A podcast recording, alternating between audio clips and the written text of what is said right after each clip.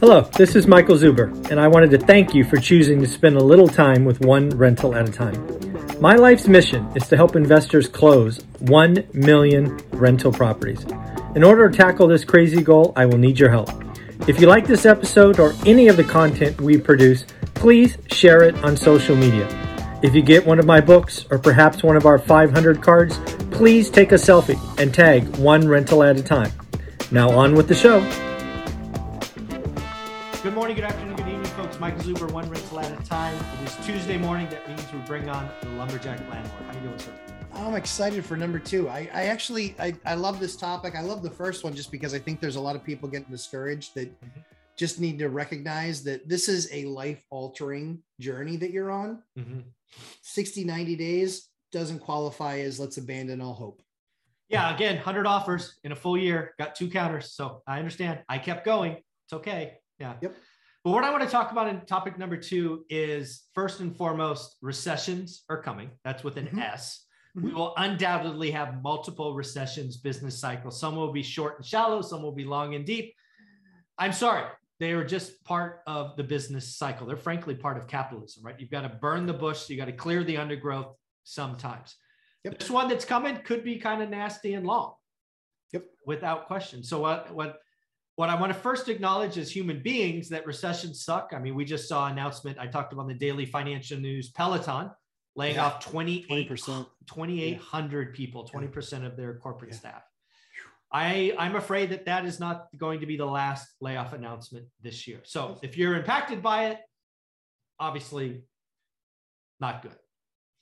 However, recessions impact consumers. Consumer confidence often fails. And when consumer confidence fails, they retreat, they save, and you can finally find motivated sellers, which hmm. is the hardest thing to find. I went 10 years, maybe nine years before meeting a motivated seller. I thought, I actually, I remember thinking, all these books I read, hundreds of books, motivated sellers, motivated sellers. I'm like, I think this is a lie. This, this is a lie. This is somebody's marketing spiel. Yeah, There's it's no a goodie. goddamn motivated sellers. Those are two words that are never supposed to be connected. Yeah. And then they just, they were everywhere. So, um, yeah. what do you think, man? Do I think a recession's coming? Yeah, I think recession's coming. I think that, you know, I mean, technical recession, we're already there, right? You know, where where in Yeah, if you back out inflation, less than yeah. inflation, right? Yeah. so i think that i think certainly we're starting to see it. Certainly we're starting to see some you know cracks. Um i think again i think at the end of the day i think it's you know again taking the human element out Right. just based on numbers and business. Recessions are awesome. Mhm. because if you have the stones to stick you're going to become you you will become wealthy. Warren buffett really only makes money crazy crazy money during recessions Yeah. he, buys he is so, I mean, he, I mean, he- it happened again. Uh, i know What's that guy's name on uh, Barstool Sports? David Portnoy. Portnoy. Portnoy. yeah Two, two years ago, during my Yeah. daily financial news, Yeah. he came out and basically said, Warren Bu- Buffett is my bitch. That's essentially what he said. he did He did. And he's like, hey, I'm the greatest thing, blah, blah, blah, blah, blah, blah, blah. And uh, just the other day, uh, Warren Buffett's like, nope. I mean, he did. Warren Buffett would never acknowledge it. But when you look at the returns, right, David Portner's off a cliff and Warren Buffett's had a great year. Um, Warren Buffett buys when there's what, blood in the street. blood in the streets fear and then he doesn't buy at the peak. That's what that's what people don't get. All the new all the new investors come in and they're making great return, like Cathie Wood. yeah Cathie Wood comes in with a with an interesting thesis yep yep that gets turbocharged with the Fed bailing everybody out, Mhm. right? Where you don't even have to make money and you, your stock goes up. And then she gets more money and the stocks go up because she's trading thinly traded stocks. Mhm. And now it's reversed. Warren Yeah. Buffett wasn't playing, right? No. He had he held Apple, he held Coca-Cola. He's like, I'll wait. I mean, the guy got Goldman Sachs to pay him 10 points and give him warrants. Why? Because he had the money. Right dry powder, Powder. dry powder and mike this is what you and i spent the last i don't know year year and a half talking about, but also doing Doing, yes. doing. I have my final three appraisals Thursday, Nice. and that then feeds a portfolio loan on nine deals that's a refi, and that will be a seven figure exit on a refi. Nice. And the whole purpose of that was one thing and one thing only cash. I watch the guys, I am completely a contrarian. Yes. I am watching when all these people are throwing. Hey, if it's a great deal, it's a great deal, and I'll still do it. I'm not being told. I'm. I have no fear of missing out. I have no FOMO whatsoever.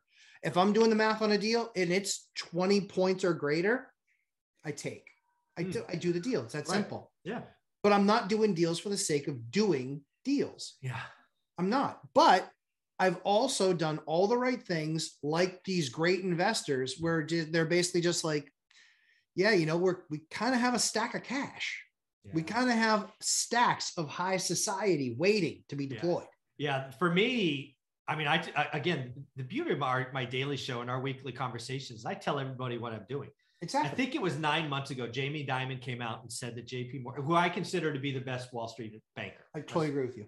right? Yep. My opinion. Yep. He said we have half a trillion dollars in cash. Yeah. And then he said, Yes, I get it. Inflation will eat five, six, seven percent of it this year. I don't care Right. because I'm going to go get a 30 or 40% discount when all this foolishness ends. I'm like, I like this guy. I better get going. Because again, the other thing you and I have done, and we tried to get Dion there, I don't think he did, was you borrow the money when it's easy. You don't have to. You don't borrow the money when you find the deal later because the bank's going to tell you no. Or if he doesn't tell you no, he's going to go, it's a lot more expensive and you can't have as much. Correct. Correct. Well, and that's the other thing too is is that you know one of the things that I've seen you know because I talk to you know real estate brokers, bankers, and um, and mortgage brokers Mhm. every single week, and the trend for all of them has been one word: tightening Yeah. for all of them. Yeah. That Rates going up, LTV going down, DTI coming down. Even FHA is putting rules around the three and a half percent purchase where they'll actually say, nope, you're in this block of people. The lowest we'll do for you is 10%. So Yeah. that's what you and I experienced back in the last crash. And the funny thing was, is the tightening didn't go from this to this to this. It No. went from this to this. I'm so glad you brought that up. It was sudden, it was Sudden. overnight, and it was everybody. Everybody. Yeah, I- it's, I it's went a from a- weird thing. I went from a six and a half percent loan option from Countrywide, Mhm. jerks, six and a half percent loan option with Countrywide to 10 and a quarter in one week. Yeah. One week because I hadn't gotten the deal, I hadn't gotten the P&S wrapped up on the deal I was working on. And I just said, guys, if we can't do this deal at six and a six and a half, the deal doesn't make sense at 10 and a quarter. yeah, exactly. I'm out. I was like, what am I, Michael J. Fox? And I just went back to 1983. Like, what the hell? I was like, that's not a number. And Yeah. killed, That's got two digits on it. What Yeah. the hell? I was like, I was like, no, no, no, guys, I think you uh, the digits in the wrong spot. They're like, no, no, it's the right spot. I was like, 10 what? yeah, we, They're like, what do you think you're gonna get a one percent mortgage? I said it's like more likely I'm getting a one percent teaser rate yeah, exactly. than I am getting a 10% 30-year fixed rate. That's like ridiculous. So I think people really need to understand. I promise you, there's a lot more people with a lot more money Hmm. On the sidelines that can still get halfway decent debt when things really start to tighten. Mhm. The people that get squeezed out when things start to tighten are the people that don't have much cash and need and need the money Max loan. leverage. Yeah. And I can tell you, I had three HELOCs within six weeks of each other in 08 that were all closed. Within six weeks of each other, three of them all closed. Yeah. And they're just like, even if I had money left on them, closed. Done. Yeah. What they did is they just took them right to whatever you had on out. It's like, okay. because they they the bankers know that the highest likelihood of default is going to be on a HELOC, not on a primary mortgage. Mhm. The highest rate of default is going to be on a HELOC. So smart bankers instantly shut those things down. They instantly do. And in fact, I can tell you, Wall Street is already moving now on those big banks selling off HELOCs because my loan, my I have one HELOC that I did a long time ago and it just got sold. Yeah. And I'm like, Ooh, interesting. very interesting because now they are de-risking. They're getting rid of HELOCs because they know that there's a higher default rate with mm-hmm. HELOCs. That bank is getting rid of HELOCs and they're a big five. They're a big five bank. So I think that they see some of that stuff coming. Now, again, just to be fair, I don't see a crisis coming. I don't see a massive crash coming for housing. No. I think Wall Street's going to get some comeuppance. I think Wall Street's going to, I think it's going to suck a little bit. Hmm. And I think that we've all proven and we've seen in the market that Bitcoin isn't a hedge against inflation either. Yeah. You know, didn't- so didn't that really so that, well. that really largely trades with markets as well. So my personal feeling and what I've done, and I don't make this, I don't give this advice to anybody else. It's just this is what I've done, Hmm. is I have levered my assets. I have levered them to 70% loan to value. I made sure that all of them still have double digit returns. Mhm. And I'm only taking that capital because I'm going to invest it in more appreciable assets. But I, for me, I will buy a deal today still if it's a great deal and if it makes sense. And if there isn't a great deal to be bought, then I won't buy one. Yeah, let's just the, the other thing I want people to hear is is how long are we willing to wait? Yeah. I've told everyone that I'm willing to wait two years. I will make the interest payments on debt that you know some of you wouldn't taken out for up to two years. And then if I don't find a deal in two years, I have a choice. You know, to middle of 2024, maybe June or July of 2024. If I haven't found a deal yet, I might write a check and pay off the debt. Might. But I'm willing to wait. What I want people to hear is I'm willing, I'm Jamie Dimon telling you nine months ago that I have half a trillion dollars and I'm just going to wait. Me too. I'm, I'm n- nothing close to that. That's not what I'm trying to say, but I'm willing to tell, I'm trying to tell people I'm willing to wait two years. Yeah. It's not, real estate doesn't move that fast. Right. I need a recession. I need more layoffs. There needs to be more, there needs to be consumer confidence that backs away. People need to move for jobs. Yep. And then you step in, you, you, you, you help people out, you do the right thing, and you know, you get paid for solving problems. So, uh, yeah, that's, I'm willing Even- to wait two years. Even on that two years, right? So you use it, you buy something down, and then you have that much more profit on a deal that's creating that much more cash flow that you're now going to pay taxes on. Mhm. And so it's still not that it's it's just a I mean it's it's just a really unsexy thing to do. And you know, and so I for me, I'll still let inflation eat away at it. Of course. I will find deals that might be skinnier because I'm better off finding a lower margin deal, not a bad margin deal, but a lower margin deal, Mhm. and buying that lower margin deal than I am paying off an existing asset. Yeah, no, That's I- my feeling. Yeah, and again, one of the, again, I'm trying to add tools to my toolbox. We talked about in episode one. One thing I'm doing that I've never done is I'll be I'm trying to build a damn ADU this year. Yeah. and I will fund that with cash, Yes. right? Just because I can. If I like and enjoy the process, my intention is to go back and refi and get that cash back, or at least most of it, Huh. so that I can go do it again. And if it's a good process, one of the things I will be doing in the next recession is I will be looking for lots that are Yes. easy ADU builds. So Yes. I have a lot that's perfect. I picked it up years ago. I'm going to build one there, whether I like it or not. if I end up liking it when it's done, it will be something else I do in the next recession because Yes. most people will look at two bedroom, one bath houses and go, I don't want those. They don't do this. But I'm going to go, shit, that's a corner lot. I can do this or this, Yep. and I'm going to win. I am playing the long game. Yep. So I that's something the- I'm doing. No, I agree with you. And I think the other thing too is is that one of the things that we do during recessions is we like to keep our contractors busy. Yeah. Guys that have taken care of us, they're all subs, but guys that have taken care of us, we like to take care of them. We recognize that work will be harder to come by in a recession because people will stop doing all these additions, people will stop doing all these revamps, people will stop doing all that stuff. Mhm. So one of the things that we like to do is, is we like to keep a lot of dry powder there. That way we can also say, you know what?